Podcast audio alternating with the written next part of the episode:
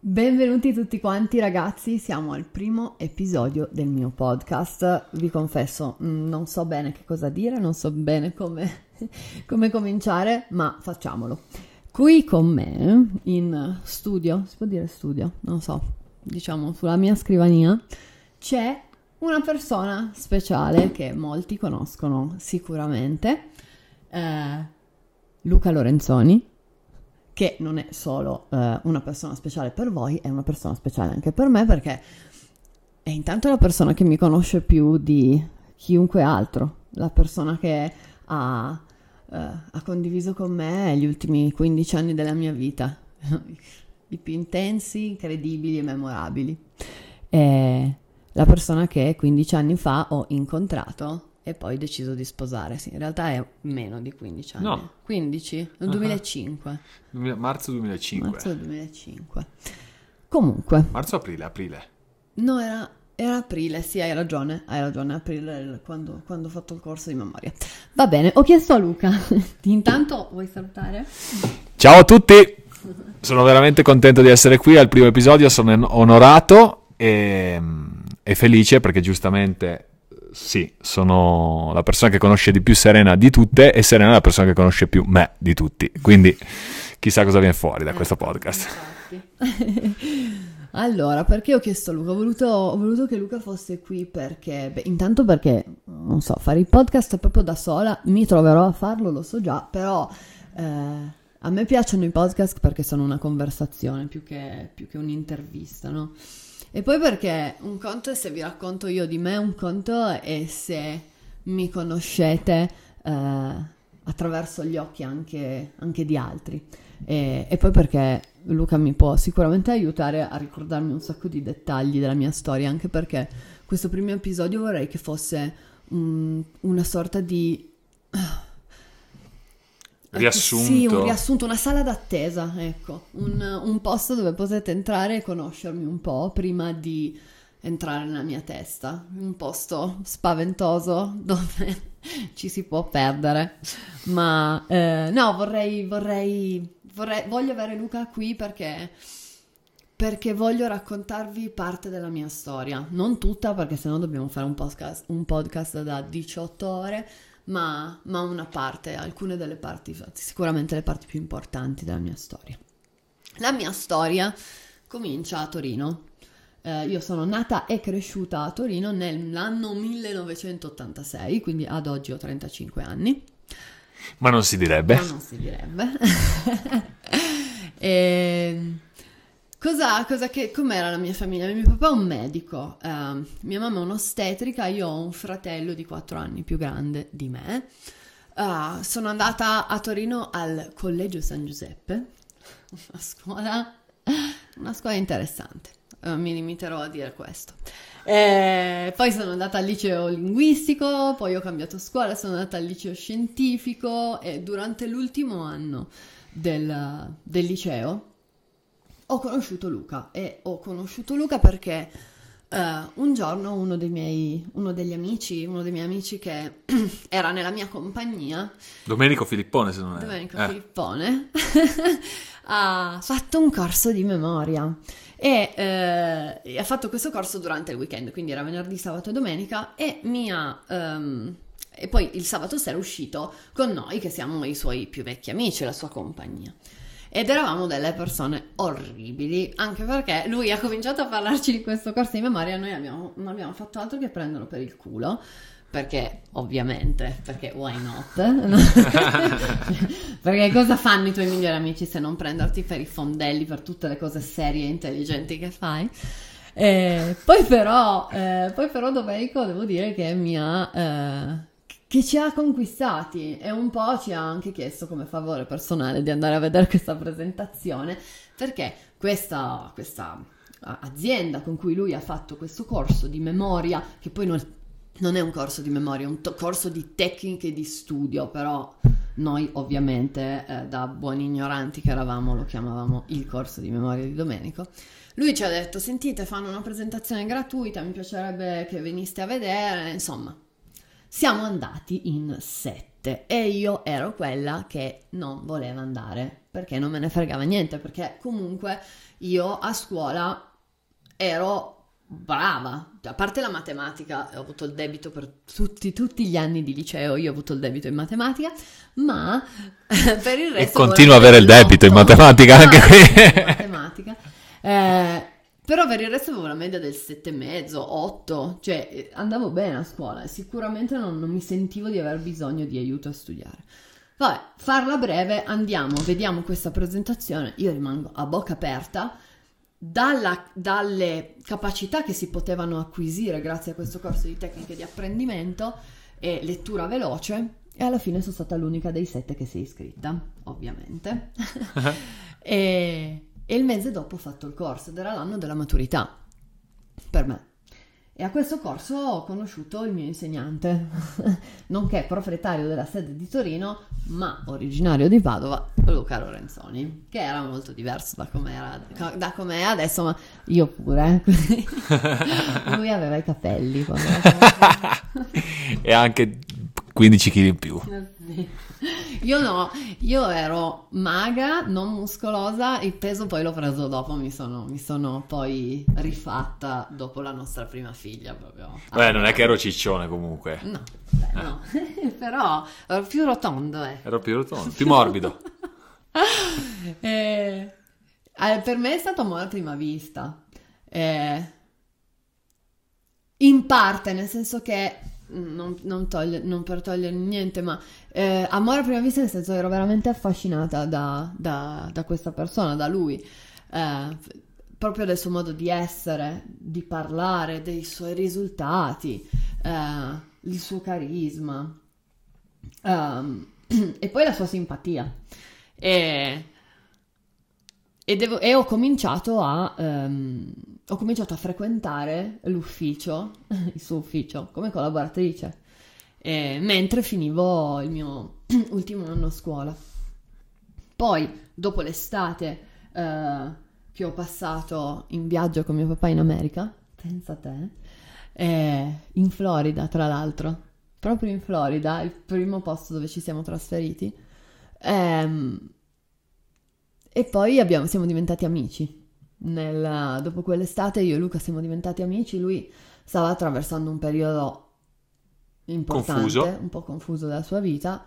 Um, io ero una ragazzina perché avevo 19 anni. E... e io 26. Sì. E ci siamo trovati, ci siamo innamorati e il resto è storia. Non vi starò a raccontare tutta la nostra storia, quello è un altro, facciamo un'altra puntata. Però voglio lasciare un po' la parola a Luca perché lui mi ha vista piccola. Mi ha vista piccola e mi ha vista poi crescere. Io, noi, io sono rimasta incinta prima che noi ci sposassimo. Eh, abbiamo fatto le cose un po' al contrario. Posso? Vai. Allora, adesso vi spiego la mia parte della storia perché io eh, mi ricordo di Serena in due momenti. Al suo corso non me la ricordo perché era un corso molto numeroso che abbiamo fatto all'Hotel Fortino e mm, mi ricordo prima, la prima memoria che ho di lei è stata quando abbiamo organizzato una partita di calcetto e eh, ci siamo trovati sotto l'ufficio, io ero con la mia moto, la mia Yamaha R1 e lei era venuta con un amico in motorino, aveva un con casco Domenico. E, e non mi ricordo come se mi hai chiesto tu se potevi sì, salire in moto. A me piacciono le moto, tanto, mi piacciono le macchine, mi piace andare veloce, non che io guidi ma veloce, però mi piaceva. Anche perché qua ti mettono in jail. Quindi. Anyway, mi, aveva, mi ha chiesto se poteva venire con me e io mi sembra che le abbia detto potresti essere mia figlia, una roba sì, del genere. Sì, ma perché dovete sapere che Serena quando ha fatto il corso sembrava veramente una ragazzina, aveva 19 anni, ma sembrava veramente, veramente una ragazzina. Poi, secondo ricordo che ho, è di quando ha fatto il One, che non si chiamava One all'epoca, era molto diverso, comunque era un corso simile al One di quattro giorni in cui io facevo il coach e eh, una parte di, di docenza, in cui era nel mio team con sì, sua mamma. ho voluto, tra l'altro era un corso molto numeroso, uh, io, uh, vabbè, Ok, molto numeroso per l'epoca, sì. perché poi hai fatto sì. corsi molto più, più, quattro volte più grandi, ma ai tempi uh, ehm, io sono andata a questo corso con mia mamma, è, un corso bellissimo, il corso One. Eh, che non c'entra niente con le tecniche di memoria e se vi interessa sapere tutte queste cose dovete andare sul suo profilo di Instagram, il profilo di Luca. E sì, il caso ha voluto che mi avessero messo nel tuo team, Sì. cioè lui era il mio coach. Sì, sì, mi, ricordo te e tua mamma al One. mm, Questo, questo è il, il secondo grande ricordo che ho di te. E il terzo grande ricordo che ho di te, che eh, ha cambiato un po' tutto, è stato dopo l'estate. Sì, e che So- sono cresciuta effettivamente Sì. dopo quel... Sono entrato in ufficio e ho visto una ragazza con dei pantaloni grigi, messa un po' appoggiata alla scrivania alta, con, con, Alla eh, reception. alla reception, esatto, con il sedere che si vedeva in bella esposizione. E sono entrato e ho, e ho pensato, ma di chi è sto culo? Ecco, appunto. Eh, e, e poi si è girata, era lei ed era molto diversa, Sì. era più donna e è stata la prima volta che l'ho considerata una donna perché, vabbè, io sono molto convinto che facendo il mio lavoro sia molto facile eh, avere successo, ecco, con, con le donne. Quindi nella mia vita diciamo che non ho utilizzato assolutamente questo strumento per corteggiare o per eh, avere successo con, eh, con il genere femminile. Nel caso di Serena, infatti, anche all'inizio non è che ho pensato, oh, usciamo. No, no, no, no, assolutamente. Io ero in un periodo, come hai detto tu, molto, molto difficile, molto confuso. Ero appena uscito da una storia molto lunga e importante e ero confuso. E abbiamo iniziato a essere amici perché dovete sapere che nella serata di collaborazione, che adesso mi pare fosse il mercoledì forse, ma adesso non ricordo bene, eh, si andava tutti a mangiare il panino al McGillis, un pub, Un pub in piazza? Alberi... eh, Al Albarello, Barello, al Albarello, Barello. non mi ricordo, Ah, Albarello, vabbè, sì. pe- Insomma, vicino all'ufficio, vicino all'ufficio, esatto. E, e poi rimanevamo sempre a parlare, sempre a parlare. Quello che mi ha conquistato di Serena è che dovete sapere che una cosa che non è cambiata negli anni è questa, che ha una grande energia, una straripante simpatia, un senso dell'umorismo molto naturale, spontaneo, che ha mantenuto negli anni, anzi vi devo dire che è anche aumentato, perché adesso si forma anche in, in queste cose, ascoltando un milione di stand-up comedian mentre cucina, mentre pulisce. No, ma ragazzi, dovete sapere che veramente io, io do il merito a questo a mio fratello perché mi ha forgiata. Perché mio fratello mi pigliava il culo in un modo devastante quando ero piccola. E io andavo a piangere da mia mamma e dicevo mi prende in giro, mi prende in giro. E mia mamma mi diceva ma tu devi imparare a rispondere, non puoi fargli vedere che... che Ti ferisce, ti ti- ferisce, devi rispondergli a tono. E io dicevo, ma io non sono capace a rispondere a tono. Oh, ragazzi, cioè, l'esig- quando ti trovi a non avere altra scelta, diventi molto, molto bravo a imparare. Quando hai le spalle al muro non Esatto. puoi fare altro che combattere, fight back. Sì, e quindi ho cominciato ad avere la risposta pronta e poi da lì, non lo so, magari è vero che sono così simpatica, è vero che sicuramente che mi piace tanto la stand-up comedy e guardo tantissimo. Io più che i film guardo gli special di stand-up comedy e boh, non lo so, forse sarò diventata più simpatica per quello. Anyway, eh, scusa se ti No, no, interrompo, vai, ma vai. secondo me sono interessati almeno a sapere com'è nata la nostra, la- la nostra storia, perché poi possiamo poi Saltare. sì, saltare un po', perché non è che, se no veramente. Però ci siamo diventati amici, tenete conto che la riapertura, la scena del desk, della scrivania, della reception dell'ufficio è inizio settembre. Ok? Il nostro primo bacio storico è a dicembre. Se non ricordo male la data, tipo l'8 dicembre, una roba del genere. E, e quindi ci sono stati quattro mesi di mezzo, settembre, ottobre, novembre, tre mesi di mezzo, Tre mesi di mezzo. tre mesi di mezzo in cui siamo diventati veramente amici e, e ci piacevamo. Sì. Vuoi raccontarlo tu? No, vai. Come? Non te lo ricordi? Non lo ricordo. allora, eravamo al McGillis a un certo punto con altri due amici, Sì. due, due tuoi amici storici, Ludovico e Luca. ehm, e praticamente erano, mi pare fossero già le tre del mattino, Sì, una roba del genere. Era tardissimo. Una roba del genere. E ehm, ho detto, ragazzi, andiamo a vederci un film a casa mia. Io vicevo- vivevo vicino, cinque sì, minuti. 5 minuti a piedi al- dal McGillis in una bella mansarda. Siamo andati a vedere American History X. E mi ricordo che eh, io avevo il mio posto sul divano a L e Serena si è vestita... Posto più comodo ovviamente. Ovvio, gli certo, altri. gli altri suga.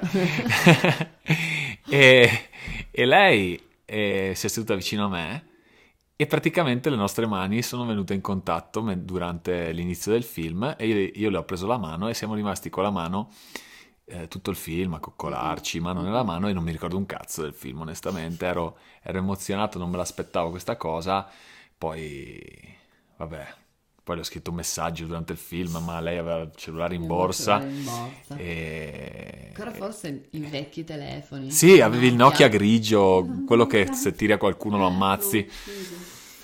Sì, e lui mi ha scritto questo messaggio e io, e io l'ho letto quando era già ora di andare via. Quando eri in ascensore, no? Vabbè, adesso. Co- però, te lo ricordi cosa ti avevo scritto? Sì, mi aveva scritto, non so perché ho un'incredibile voglia di baciarti. Come sono romantico. Io non avevo soldi per rispondere perché ai tempi ero decisamente con meno risorse economiche di ora e eh, avevo la ricaricabile e vivevo di... Sapete la ricarica di emergenza, quella che mandavi il messaggino ci dava 5, cos'è che ti dava? Eh. Che poi se mandavi più messaggi eh, riuscivi, insomma vabbè lasciamo stare, le tattiche per avere più. Oh mio Dio, se c'è qualcuno della nostra età, della mia età in questo momento sta dicendo sì. Io avevo già il contratto a quell'epoca. Sì, lui era già, sì, Avanti. ma aveva già una casa sua, io vivevo ancora con la mia mamma. Eh, e niente, praticamente eh, ho trovato il modo di rispondergli a questo messaggio dicendogli guarda che se me lo dici ancora torno indietro, perché io ero già andata via. Era le 5 del mattino. E lui mi ha detto va bene, allora te lo dico ancora. E poi ho un divano comodo su cui farti dormire. Cioè io gli ho detto ma questo mi piace. Eh, e infatti ho risposto guarda, onestamente se dovevo andare a casa a dormire nel letto da sola, abbracciavo il mio oro, il sacchiotto, il cuscino, una roba del genere avevo scritto. Cioè fondamentalmente non vengo indietro per dormire, ecco. Comunque no, forse non hai capito. Eh, Non ti ricordi che la, la- la cosa la risposta storica dell'orsacchiotto è stata perché io poi ti ho detto se no però se no possiamo dormire No, abbracciati. guarda, possiamo dormire abbracciati, era una roba del genere. Io dico, guarda, io non è. Ma non perché fossi assatanata, ma perché non, non- non riuscivo a capire, ma questo cosa cazzo vuole? Cioè, questo cosa vuole? Veramente, cioè, siamo solo a me. A me sembra palese che non siamo amici qua. E quindi questo è quello che. Vabbè, lasciamo perdere poi il resto. Il resto lasciamo perdere, a parte che Luca mi ha fatto battere una testata su una delle Sì, travi della il primo sua- bacio è interessante. Sì, Lei è rientrata bacio, e c'era questa mansarda con queste travi a vista belle e l'ho baciata e l'ho fatto sbattere la testa contro la trave. Questo è stato il nostro primo bacio. Oddio. per fortuna non ci siamo arresi dopo il No, primo bacio. infatti. Comunque abbiamo avuto un sacco di avventure insieme e da quel momento poi la nostra storia si è evoluta ed è passata da una, una relazione non clandestina ma segreta per tantissime ragioni. eh, e poi, poi è diventata quello che è diventato oggi. non più segreta sicuramente. Molto pubblica. Molto più pubblica.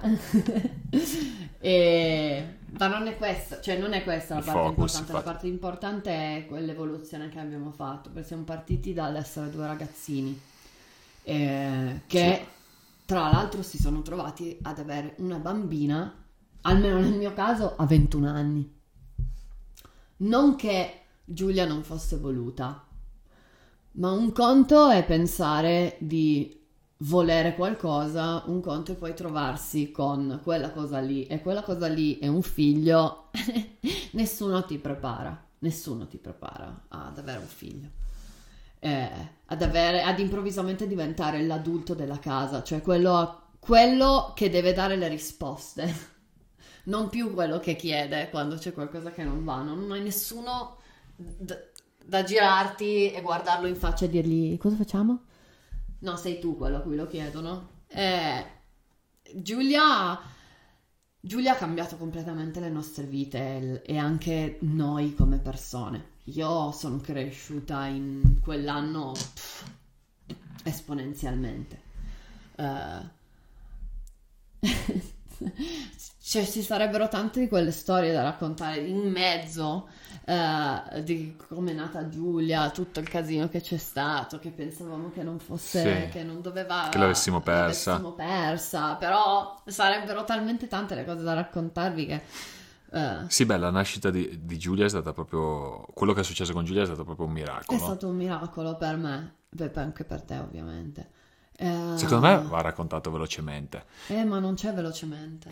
Vabbè, però secondo me è importante per, per una ragione, perché uh, io ho. Io mi ricordo 19 luglio del 2006 è stata una data estremamente importante nella, nella mia vita come uomo e come compagno e penso anche nella vita di Serena. Io non sono mai stato un compagno, eh, un granché, ecco, ero un traditore seriale e pensavo di non poter essere fedele nella mia vita. A un certo punto tutti i nodi vengono al pen- pettine e tutte le cagate che avevo fatto sia prima di iniziare la storia con Serena, sia durante la storia con Serena, eh, sono venuti al pettine quel giorno e ho scelto di calare le braghe. Durante una giornata di sì, rafting. di rafting. Stavamo giocando a beach volley, mi ricordo. Rafting da incubo, raga.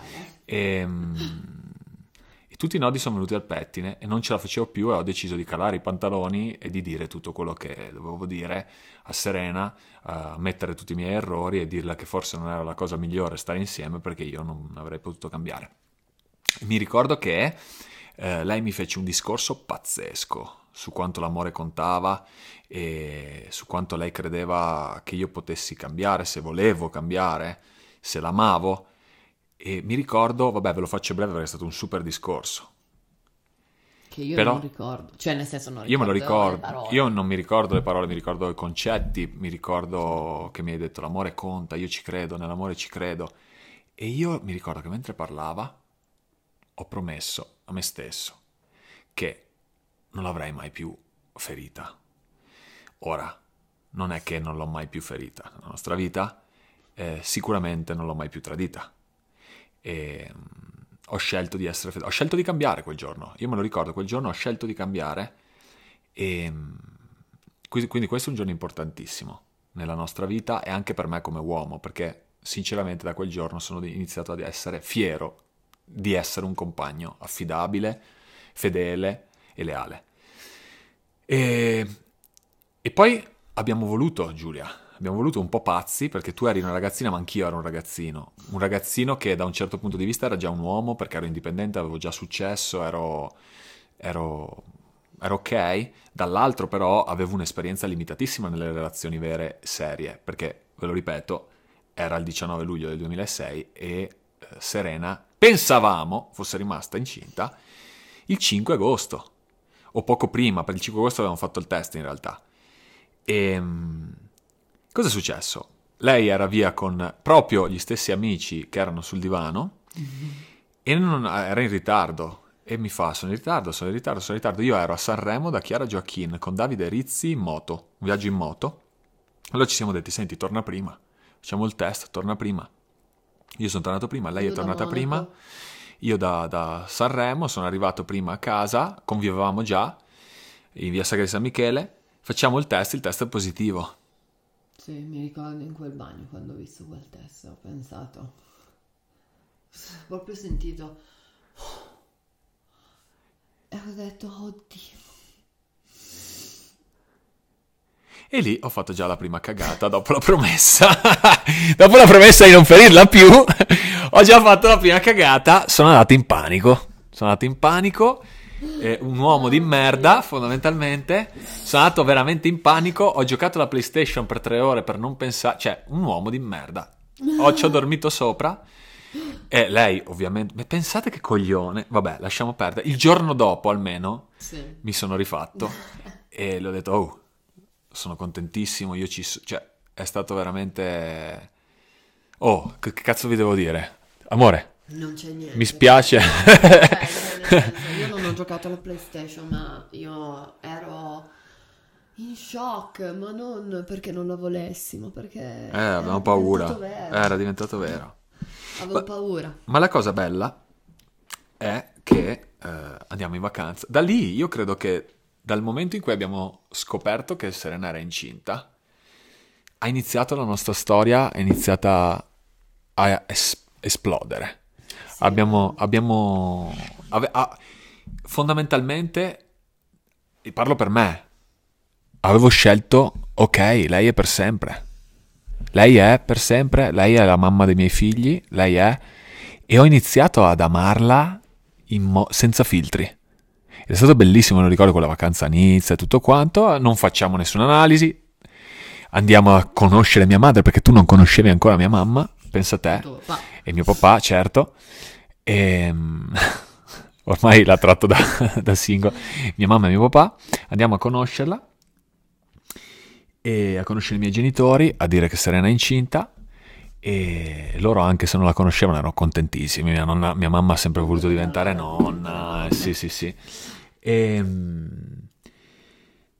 e poi, fine dell'estate, finito il summer camp, questo appuntamento importante che avevamo con l'azienda, andiamo a fare eh, l'ecografia. E qualcosa di strano happen. Sì, praticamente l'ecografista, amico di mio papà, perché poi quando sei figlia di un ginecologo, figurati, poi mio papà è diventato in quegli anni primario a Biella, Eh, per cui tutte le conoscenze del mondo, almeno in quel campo. Eh, siamo andati dall'ecografista e lui è un amico e- ed era un po'... cioè aveva Strano. un po' strano e ha detto, senti, guarda, io ho dei macchinari che sono più vecchi di quelli che tuo papà in ospedale. Perché qua eravamo a Torino, mio papà era a Biella. E ha detto: voglio, vorrei che andassi a fare le- l'ecografia da lui. Perché io non vedo bene. Insomma, era rimasto un po' vago. senz- non voleva assolutamente fare allarmismi. E eh, mi ha mandato da mio papà il mattino dopo. Però mio papà non mi ha fatto l'ecografia. L'ecografia me l'ha fatta un medico che era lì. ehm, che lavorava nel reparto di mio papà, di cui non faremo il nome. Un Eh, coglione. Perché non me lo ricordo. Ma- Io sì me lo ricordo. Ma non importa. Io me lo ricordo, ma non lo dico. Ma tanto non lavora più lì. Eh, Allora lo dico. E niente, questo, questo, quest'uomo mi fa una, cioè proprio l'esperienza al contrario da, da, da passare a non voglio fare allarmismi a questo cretino che mi fa l'ecografia. Tenete conto che noi avevamo la data di test positivo, quindi loro sanno. Sì, no, loro Quando c'è una data, sanno il corso, sanno cosa devono vedere a quel Esatto. tempo. Per cui praticamente questo fa l'ecografia e mi dice: Oh, ma io non vedo niente. Così è. Io non vedo niente. Eh, signora, guardi, i casi sono due. O non è incinta oppure l'ha perso. No, No, detto, o l'ha perso, perso, O è una o gravidanza una gravidanza extrauterina. extrauterina e, e per- e si auguri che non lo sia, perché sennò qua dobbiamo aprire tutto. Cioè, ma così, ma questo dove l'ha presa la laurea in empatia? Mamma mia, oh, il medico è sceso dagli inferi. Comunque, salito. Salito sceso. Comunque, io non ci potevo credere di quello che mi stava dicendo. A parte che sono, sono, sono veramente crollata dentro una parte di me perché sfido chiunque a non sentirsi di merda, sentirsi dire una roba del genere, bene o male che te la dicano. In più, detta così, mi è salita una carogna che, che volevo strappargli gli occhi io a quest'uomo. Eh, anche io. Ero E là. Infatti, sì, solo che se lo fa Luca, sai, è il marito incazzato. Invece io proprio ho pensato, ma come si permette? E mi ricordo che mi sono rivestita, ho aperto la porta del reparto di mio padre, di ginecologia a Biella, e ad alta voce con questo medico dentro, mio padre era fuori, un po' distante, ho detto, senti, questo qua è un coglione. Io non voglio, io non voglio più che mi, che mi visiti o robe del genere. Ah.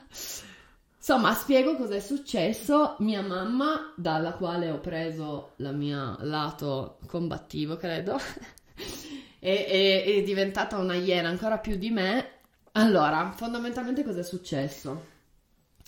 Non vedevano, non vedevano, non vedevano Giulia, non- non- come se non ci fosse.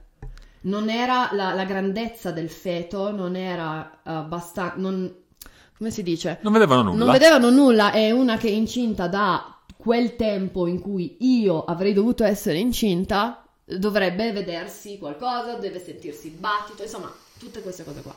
Quindi l'unica nostra speranza era quella di fare gli esami del sangue in quel momento, poi rifarli dopo tot ore e vedere se l'ormone della gravidanza, Sì. che è quello che viene poi riconosciuto dagli stick che fate quando fate la pipì, l'ormone della gravidanza fosse eh, Sopra un certo livello. sopra un certo livello, cioè fosse in crescita, i valori fossero in crescita. Intanto hanno fatto la prima analisi e hanno visto che la gravidanza c'era Sì, stata. detto, allora, qua ce l'hai questo ormone, ce l'hai solo se sei incinta, però potrebbe voler dire effettivamente che hai perso la bambina.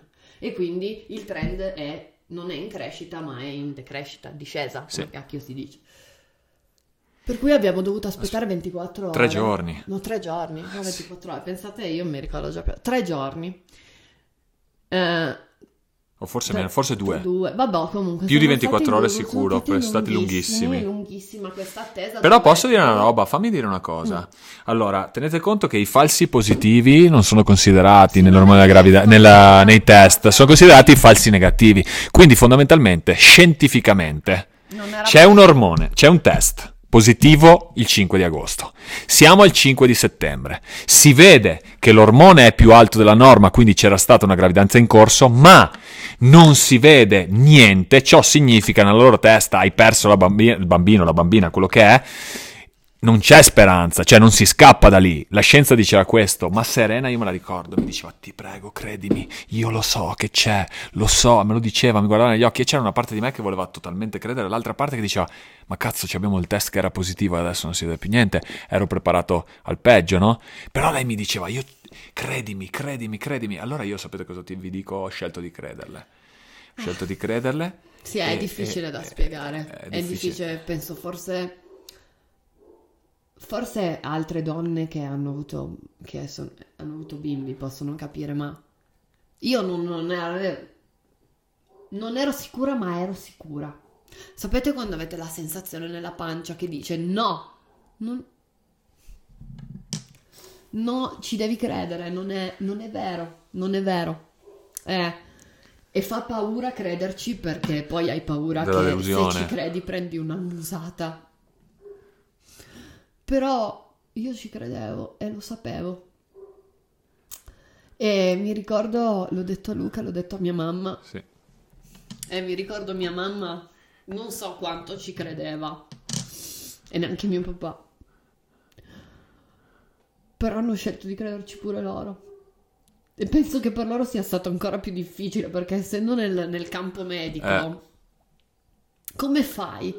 Non volevano darmi speranze. Che poi...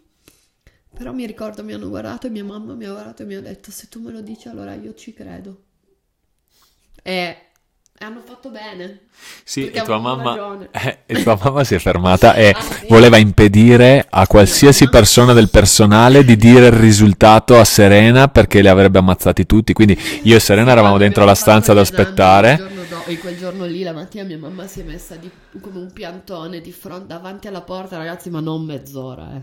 Sarà stata più di un'ora. Sì, sì. In piedi davanti alla porta per impedire a chiunque di entrare e anche solo per sbaglio dirmi i risultati. Li avrebbe mangiati vivi. E mia mamma. non- is- Voi non avete mai visto mia mamma, ma mia mamma è di. ta- eh, faccio tanto così, ma. È bassa, è piccolina e pesa- e pesa- 45 kg. Bagnata. Ma vi, ma, ma vi, vi fuck up se provate a fare qualcosa sui bambini. E, e poi sono arrivati i risultati. Mi ricordo che io e Luca eravamo nella stanza e lei è entrata urlando e piangendo. E urlava: è salito, è salito, è salito. che ciò voleva dire che Serena era incinta. Sì, Quindi fondamentalmente, prima che, eh, che siamo già emotional, ah, madonna. è successo che abbiamo avuto un test positivo e per me il significato che, che ho dato io a questa cosa è stato meraviglioso perché Serena è rimasta veramente incinta Dopo. dopo, che noi abbiamo, eravamo consapevoli di volere veramente Giulia. Sì. Quindi fondamentalmente quando siamo andati in crisi, e io soprattutto sono andato in crisi, lei non era incinta, davvero. C'era questo test doppio, doppio falso positivo, doppio, Doppio. falso positivo. Ne ho fatti Che- due. due, certo, in ogni scatola ce ne sono due, ne hai fatto uno in fila all'altro. Pensa, non Doppio falso positivo e, Boh. E. Tu sai che Giulia è nata dopo? Era sì, è rimasta, è rimasta, incinta dopo, a Nizza, sì. tra il 19 e il 20 di agosto, e quando la volevamo veramente Vabbè. tantissimo. Avevamo deciso che la volevamo. Sì, ed è arrivata. È arrivata. E... e la mia prima gravidanza ho preso 15 kg, ragazze.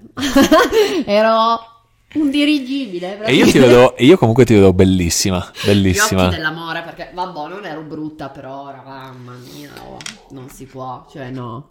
Io avevo preso mangia per due alla lettera, come un ordine, non come un consiglio. Devi, per la salute no, del tuo no, figlio. Oh scusa, cioè ci pensa Paco.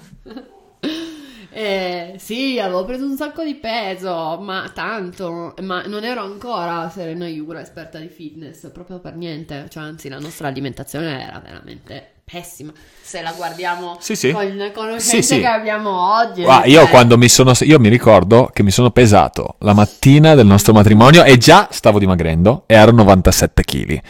Adesso con una struttura corporea molto diversa da esatto, adesso, esatto e adesso sono per dirvi 86 kg con più muscoli. Quindi, anyway, eh, e ci siamo sposati. Io non mi ricordo quanto sono arrivata a pesare, ma se tu te lo ricordi, non dirlo. No, perché non me lo okay. dicevi. Ecco. Non me lo dicevi? È vero! Me lo dicevi? Mamma mia, va bene, saltiamo, non parliamo sì. di queste cose. So che ci siamo, abbiamo realizzato tutte e due quanto fosse, avessi preso peso quando abbiamo visto una foto al parchetto con Step, me la ricordo ancora, abbiamo visto una foto, sai, e che, che, poi è successo anche a me nel passato, che non ti vedi bene allo specchio, poi vedi una foto e dici, oh my god, sono una balena. E io avevo detto lo stesso, mi ricordo mi era successo una foto, vabbè, comunque anyway. No, vabbè, veramente, cioè, non ero, ero proprio, sì, ero proprio... Ma questo è buono, robusta. perché dimostriamo che si può migliorare con l'età. Mamma mia, invecchiamo come il vino.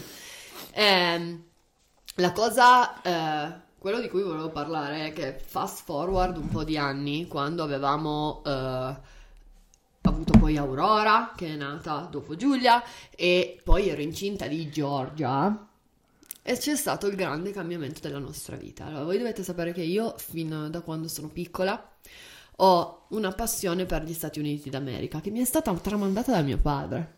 Mio padre ha... Io mi ricordo, ha sempre avuto il sogno di vivere in America e ha sempre amato gli Stati Uniti d'America. Cioè proprio, ma io sono cresciuta a guardare i film sognando la California, Rocky, cioè con tutti i classici a me. Io sono, credo veramente di essere uno dei rappresentanti più grandi della tipica eh, sogno americano.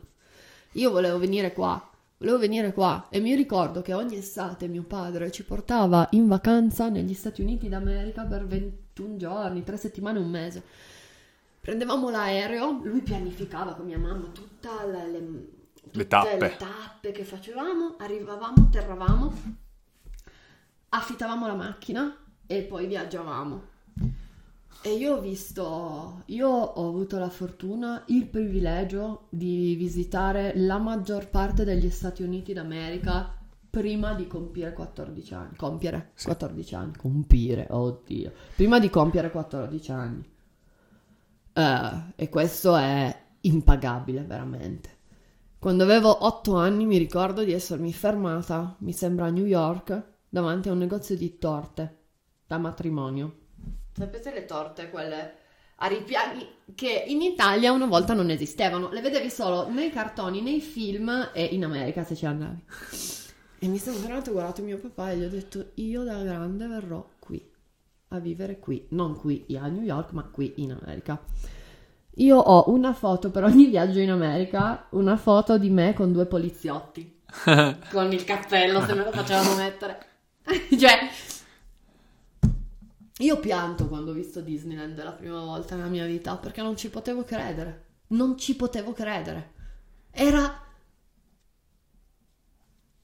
Era, un... era tutto, tutto, quello che era il mio mondo, delle, delle, che avrei voluto che fosse reale, era vero. In quel momento era reale.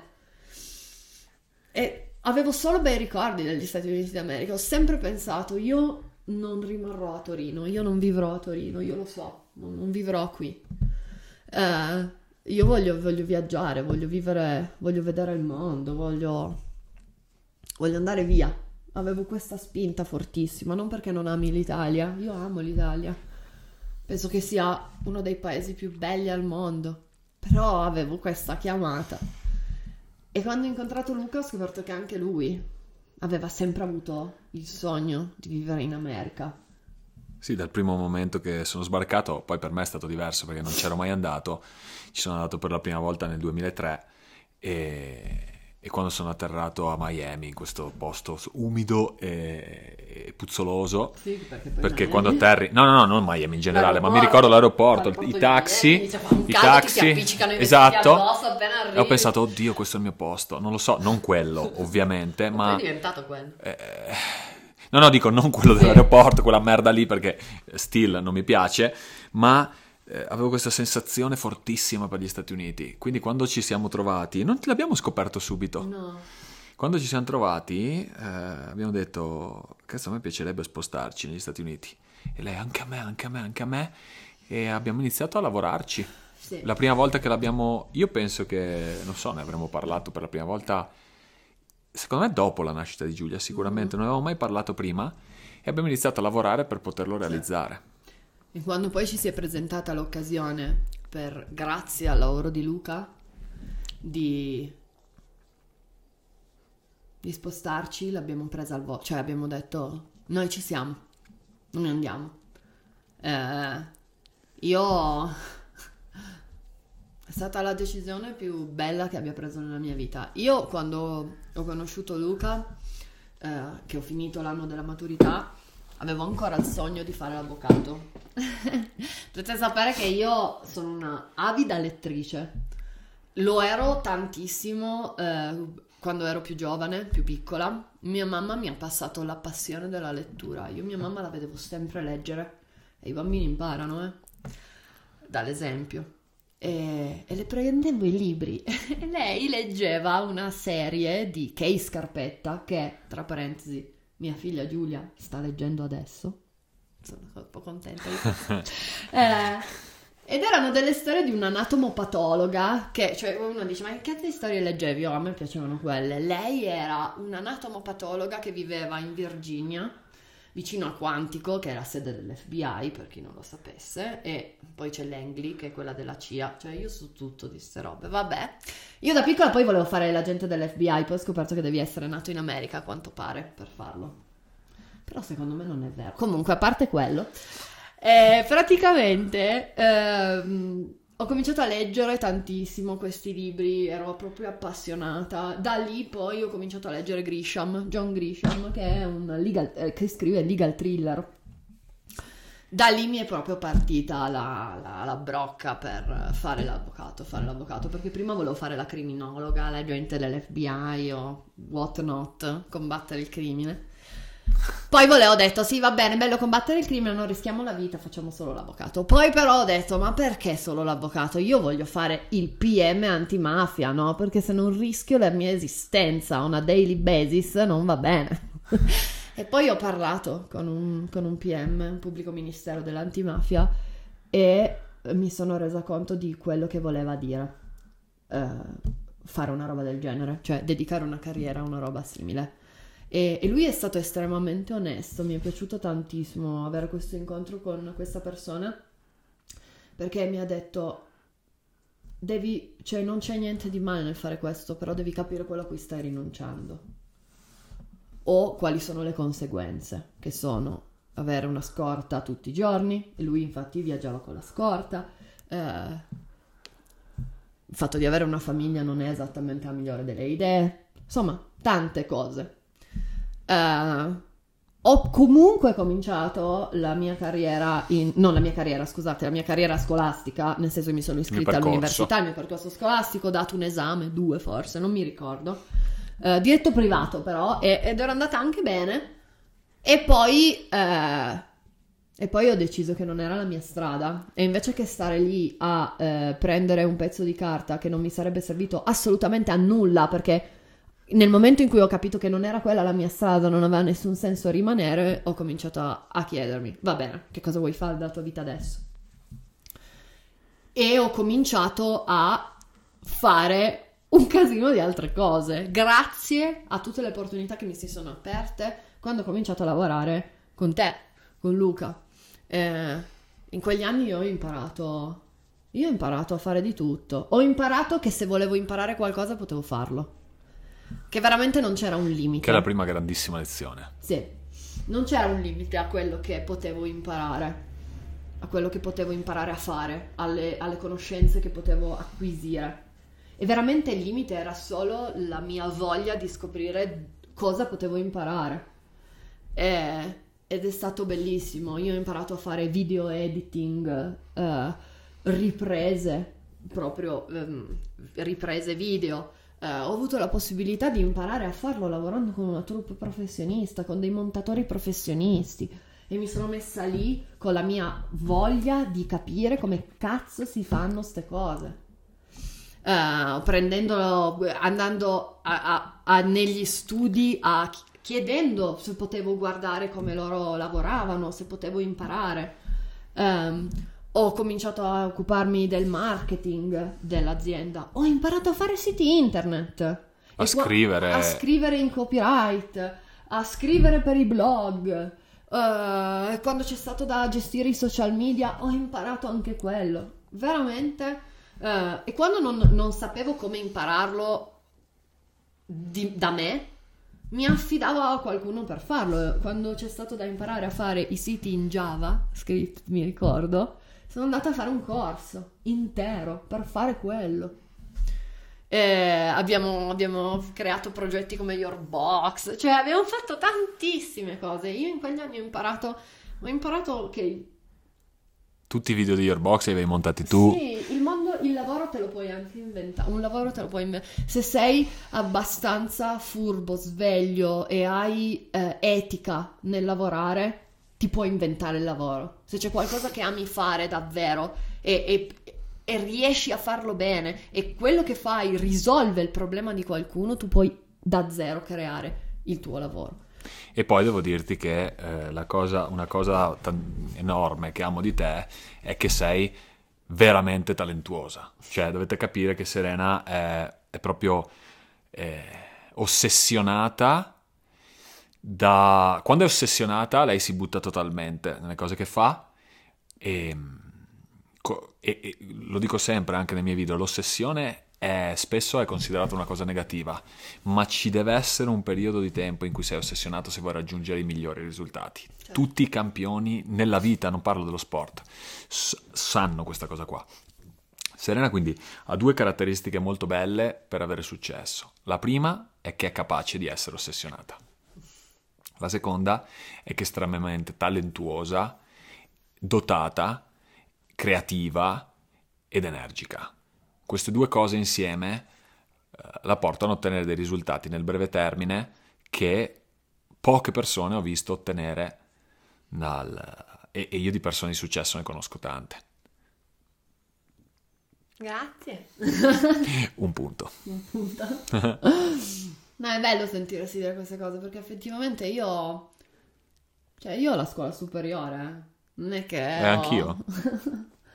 non è che ho preso 5 lauree, però ho anche la, la, grande fortuna che avete voi, quella di essere nati in questo periodo storico dove, nonostante si parli ultimamente soprattutto di tante cose che non ci fanno stare bene in questo periodo de, a livello mondiale, comunque questo è il momento, il, il miglior momento di essere vivi dove abbiamo letteralmente una finestra sul mondo nelle nostre tasche che contiene tutto il sapere del mondo.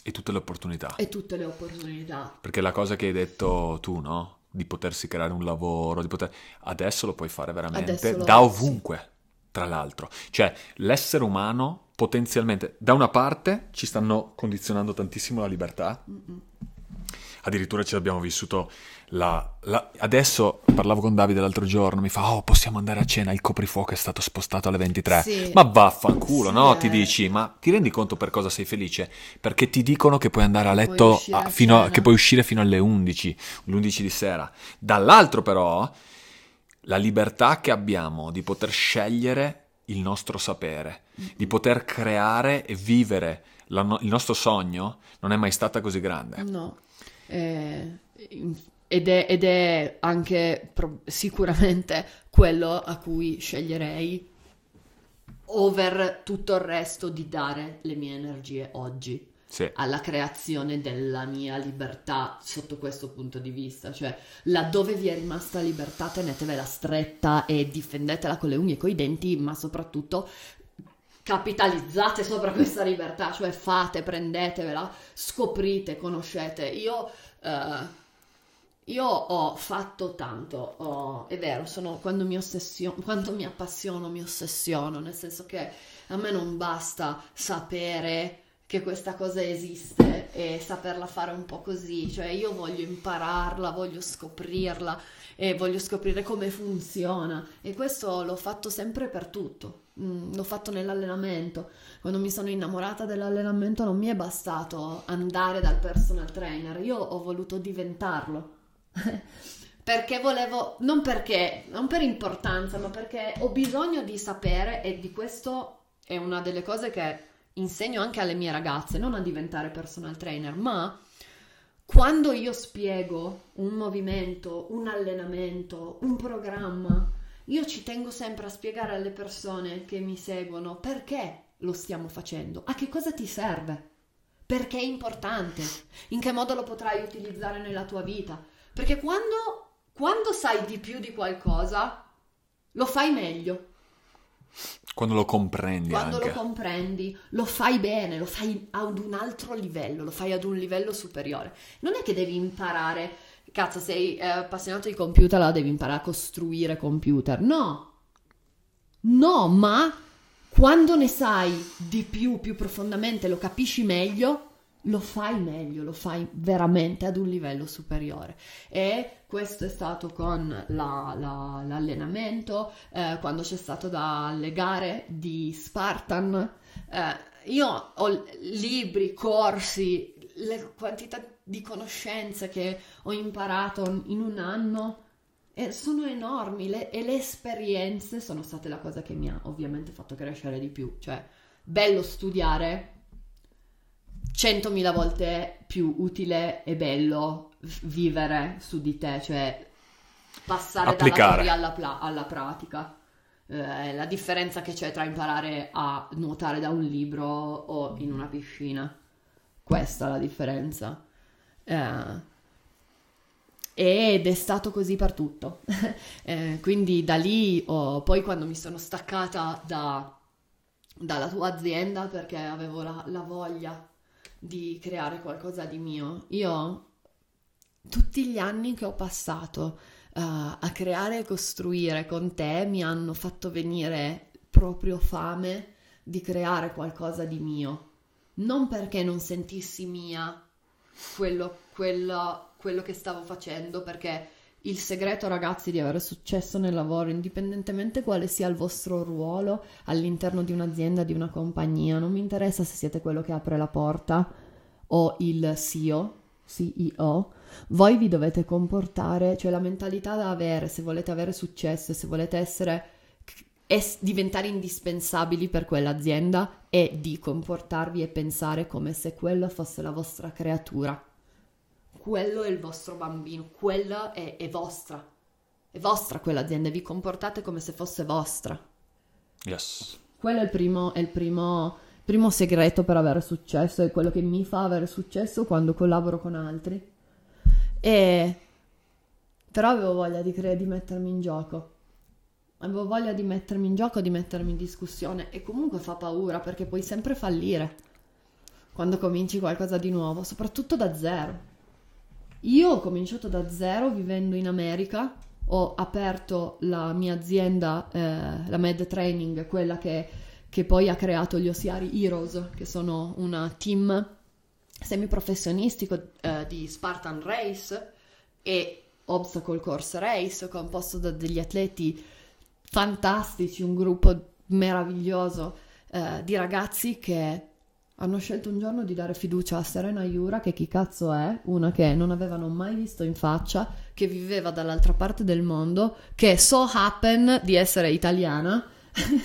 e perché avevo vinto una volta, vinto neanche seconda, ero arrivata, avevo fatto un podio in America e senza saperlo ero senza sapere che era la prima volta che un italiano faceva, meno che si sapesse, che un italiano facesse un Sì, podio sì, prima nell'elite.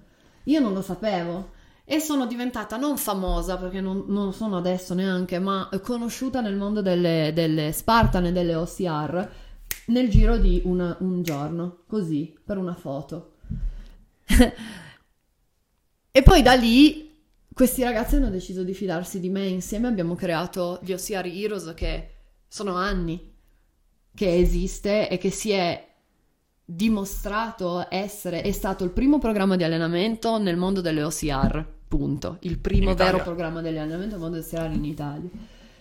E adesso ancora ad, ad oggi siamo una realtà, siamo un team, abbiamo Sì, una linea di abbigliamento. Pensa- cioè- pensare che poi quando è uscito no, l'allenamento online una cagata Sì, l'allenamento online super è criticato e adesso tutti che lo fanno Parliamone nel 2020, quando abbiamo cominciato che con gli OCR Heroes che allenavamo le persone online perché abbiamo detto non avete bisogno de- di quello che vi guarda mentre correte per fare i nostri allenamenti, eh.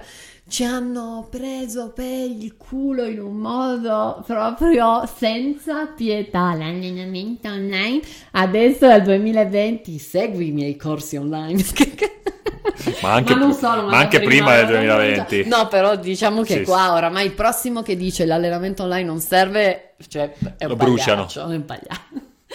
Eh, Anyway, anyway, sì, e, e quello, è stato, quello è stato il mio primo traguardo, il mio primo, la mia prima creazione, la, la prima cosa in cui ho messo mente, anima, cuore, scrivevo di notte, ho fatto il sito internet, non avevo nessuno dietro, un team o qualcuno che mi, mi aiutasse in quello, a parte i miei ragazzi che però non avevano le competenze in quel momento. Dicevamo, scusate se è staccata la Sì. telecamera.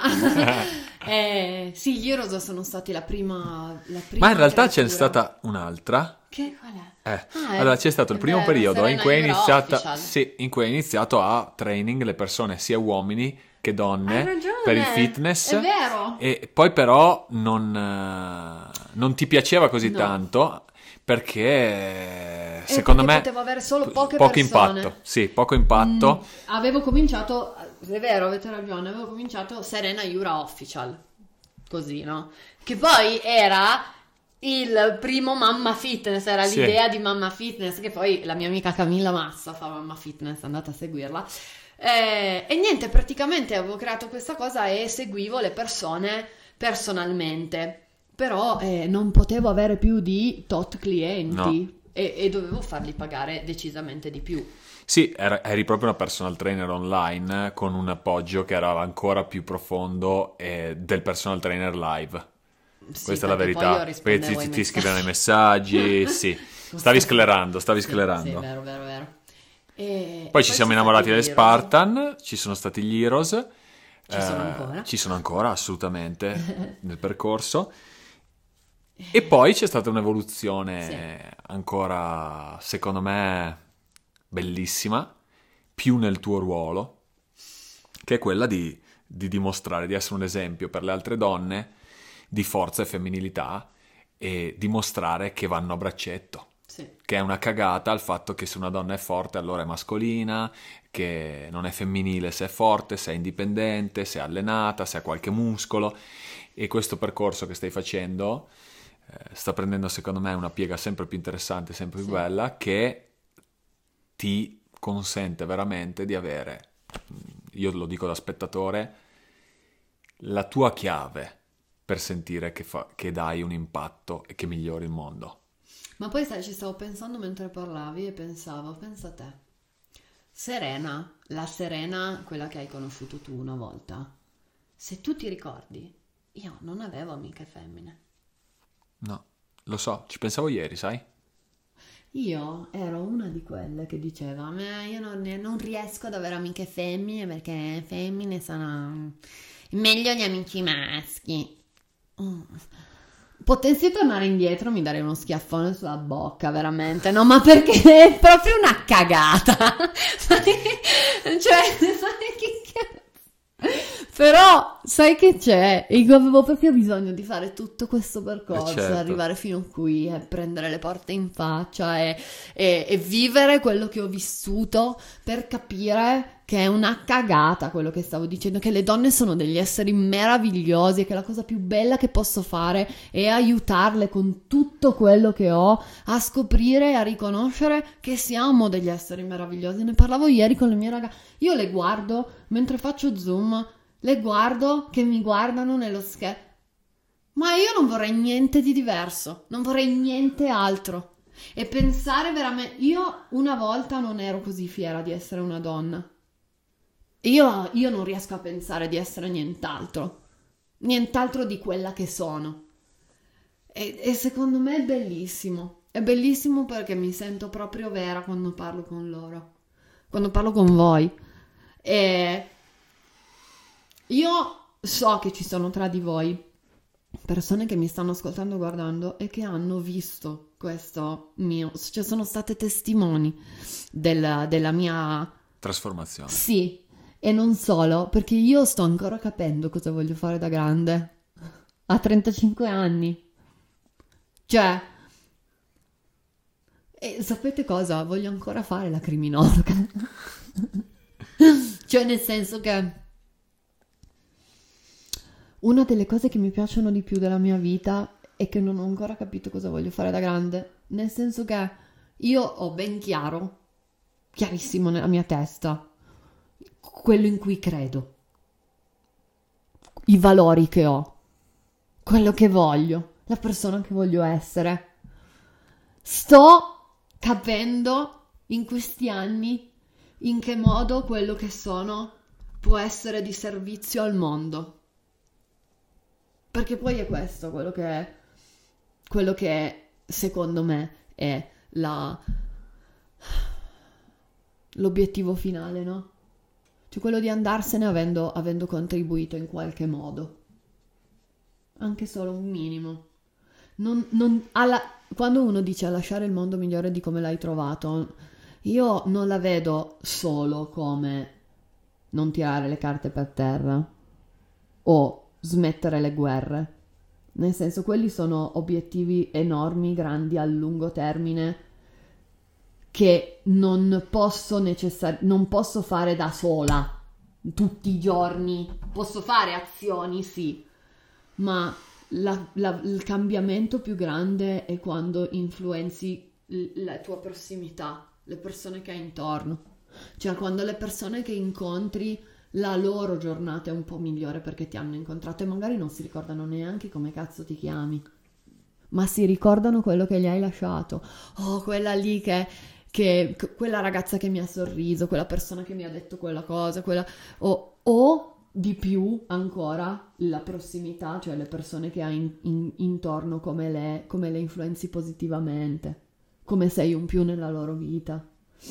E oggi posso dire che davvero le ragazze che hanno scelto di affidarsi a me, le persone, non solo le ragazze, perché anche col programma Fast più Train stiamo facendo delle cose bellissime. Dove ci sono anche uomini. Dove ci sono anche uomini perché è unisex e quando ricevo i messaggi per, per voi è un messaggio di ringraziamento e io lo apprezzo tantissimo. Per me è una affermazione del fatto che sono sulla strada giusta, cioè voi mi state aiutando a scoprire cosa, cosa voglio fare da grande, chi voglio essere, cosa voglio essere. Quello che fate ha un impatto enorme nella mia vita quando mi scrivete quelle cose.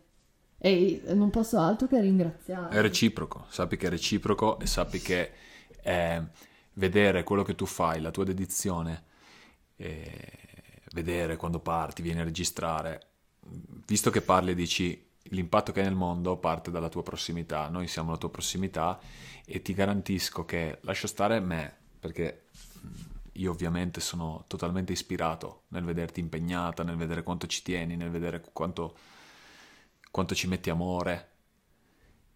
Ma le bambine, le bambine ti amano tantissimo e vedono la loro mamma che è forte, che è dolce, che ha il suo successo personale, che ha il suo impegno.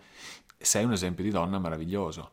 E questa è la cosa, secondo me, lo sai che lo dico sempre, conosci qualcuno quando ci vivi insieme. Veramente, perché tutti possono fare i fenomeni davanti alla platea, su un palco, poi quando li vedi nella quotidianità capisci veramente chi sono. E io sono fiero di quello che vedono le nostre figlie, della loro mamma. A parte sono fiero come, come uomo, no? Ma proprio sono fiero di quello che stai facendo di quello che stai facendo vedere. E sono fiero perché finalmente riesci a riconoscere, e quando dico finalmente dico perché secondo me ti sei sottovalutata per tanto tempo, e riesci a riconoscere che puoi avere tanto impatto. E questo ha portato il... Io credo che per la prima volta, sai, tu sei sempre stata molto ossessiva e poi però cambiavi rotta. Sì. E poi cambiavi rotta. E poi cambiavi rotta perché veramente non riuscivi a trovare quello. Hai sperimentato e stai continuando a farlo credo, vedendoti da spettatore, da testimone, non da spettatore, credo che finalmente tu sia su quella strada che sta trasformando la tua ossessione non più in ossessione, ma in costanza, in determinazione, in disciplina, in uh, consistenza, se si usa anche in italiano, però dall'inglese sì. sei, sei consistente e io credo che tu sia solo all'inizio, credo che avrai delle soddisfazioni incredibili e credo che saranno sempre di più le donne che ti seguono, perché sei un esempio di donna meraviglioso. Grazie. Io siamo arrivati all'ora. eh, sapevo che sarebbe stato lungo. eh, io ti ringrazio tantissimo, davvero, di essere qui, di essere stato qui. Eh, il mio obiettivo di questo podcast e il motivo per cui ho aspettato a farlo, nonostante abbia la copertina, tutto, è perché non sapevo di cosa parlare. Perché quando hai tantissimi interessi dici, ma io chi... cioè, di... non riesci a inserire te stesso in una categoria, in una scatola, perché ti senti sempre stretto, no? Però non è che puoi fare un podcast su, su te stesso un po' autocelebrativo, no? no. O puoi. Puoi, però Magari sei l'unico ad ascoltarlo. lo ascolta. Eh, per cui ero lì che combattevo con cosa cacchio, qual è l'argomento di cosa, cioè di cosa parliamo?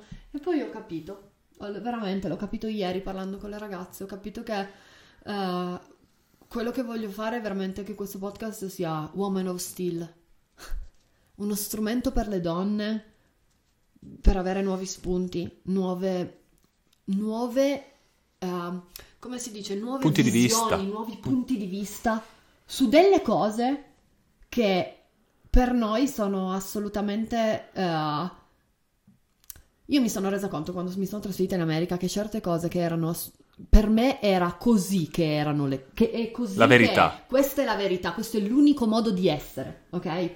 Poi sono venuta qua e mi si è aperto un mondo un mondo su mille cose. Questo non è l'unico modo di essere. No, potete essere quello che volete, potete, potete essere forti, potete essere femminili, potete mettervi i tacchi e, e gli stivali da gli, gli anfibi da combattimento la sera, capito? Potete essere avete dentro di voi avete tante di quelle personalità, ma non nel senso che siete come Split, che cioè avete le personalità multiple perché siete pazze. No, avete dentro avete del, tante donne dentro di voi, tantissime donne diverse e io per prima ne conoscevo solo un paio.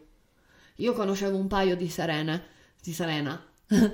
Quando ho conosciuto tutte le altre mi sono innamorata delle versioni che, che ci sono di me e sono riuscita a, a capire che io non sono una di quelle, io sono tutte in ogni momento e ogni, ogni versione di me può venire fuori a seconda di quello che mi serve in quel momento. E l'unico modo per sapere quant, quanto sei, cosa sei, quanto sei, quante versioni di te esistono è scoprirle. e, e conoscerle e vedere quali ti piacciono e vedere quali, con quali vuoi passare più tempo. E quindi è questo quello che vuole essere questo podcast. Questo podcast vuole essere un punto di incontro per le donne che vogliono, vogliono scoprire di più su loro stesse e vogliono farlo con me, sapendo che io non ho le risposte, io ho solo esperienze. Io quello che vi posso offrire sono esperienze, riflessioni, punti di vista, sapendo che magari dico qualcosa e poi dopo 5 minuti mi rendo conto di aver detto una cagata. o che poi cambi idea. O che poi cambi idea. non c'è niente di male a cambiare idea. Sono sposata con le mie idee. E quindi se volete fare questo percorso con me, se volete fare queste riflessioni con me, se volete imparare con me le cose che io imparo tutti i giorni, allora questo è il podcast che fa per voi. Se invece siete qui perché cercate un guru, una risposta o le frasi dei baci parugina, Venite sul mio podcast. No, no sto scherzando, no. Però ci sono tanti podcast eh, dove, dove, troverete chi ha la risposta e basta. E, e vi insegna a vivere. Io non, io non sono questo, non voglio fare questo. Però però, però, ho capito, ho capito cosa voglio fare, quindi gli argomenti saranno vari, ci saranno anche delle parti sul digiuno intermittente e l'allenamento perché anche quelle sono parti di me, però non sono tutto quello che sono. Io sono molto di più, e tanto di più.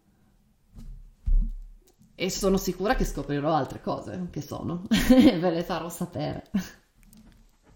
Invece, per quanto riguarda Luca, uh, se lo volete seguire, cosa che vi consiglio assolutamente, perché non può che altro che aggiungere buono, aggiungere qualità nella vostra esistenza a 360 gradi. Lo potete seguire su Instagram, lo potete seguire su TikTok, lo potete seguire su, su YouTube. YouTube. lo potete seguire su Spotify o su eh, Apple, Podcast. Apple Podcast perché ha il suo podcast dove c'è anche un'intervista mia tra l'altro. e dove ti possono seguire. Di qualcosa tu, non voglio parlare solo io. Eh no, vabbè, io voglio salutare e voglio ringraziarti per questa opportunità che mi ha... Sono, sono, sicuramente onorato di essere ospite del tuo primo podcast, ti ho vista crescere in questi anni, sono stato il testimone più vicino che hai avuto della donna meravigliosa che sei stata, che sei diventata. Mi hai, nella nostra vita mi hai insegnato l'amore, mi hai insegnato l'amore incondizionato, mi hai insegnato... Mh, tantissimo, siamo cresciuti insieme, eh, abbiamo sbagliato tanto, abbiamo, abbiamo, sofferto, siamo stati felicissimi, eh, insomma abbiamo vissuto, abbiamo vissuto tante di quelle esperienze e alla fine dei conti la verità è che io sono grato per tutto quello che abbiamo fatto, che abbiamo vissuto e, e sono grato per, per, quello che vivremo e per come, per come ci ameremo e soprattutto anche per come stiamo crescendo le nostre bambine, perché io le guardo e nonostante ogni tanto ci lamentiamo, mm. che ci litigano, audio, che ci mettiamo gli audio in cui ci sfoghiamo, e abbiamo Oppure delle... tua figlia, tua figlia, tua figlia, tua figlia ha fatto... Tua. È sua quando fanno le cazzate ed è mia quando fanno le cazzate. E comunque sono delle bambine meravigliose e, e, e veramente non, non riesco nemmeno a immaginare quando saremo nonni. Oh mio Dio. Meglio non immaginarlo adesso. Il tempo vola velocemente. Guardiamo Giulia che sembra che abbia 18 anni e voglio uccidermi. Sì. Eh. Vabbè, comunque, Grazie per questa ospitata. Grazie. In bocca al lupo per il podcast, sono sicuro che farai la grande. Tra l'altro, io sto per partire per l'Italia. Proprio all'ultimo momento l'abbiamo fatto questo podcast. Oggi parto per l'Italia. Starò via 21 giorni. E, e niente, fai qualche, fai, fai qualche altro episodio del podcast così ti posso ascoltare mentre corro. Sì, no, assolutamente. Ne ho già preparate, cioè di argomenti un paio. E adesso devo pensare magari anche agli ospiti che avrò chi avrò? Boh, vedremo. Ah?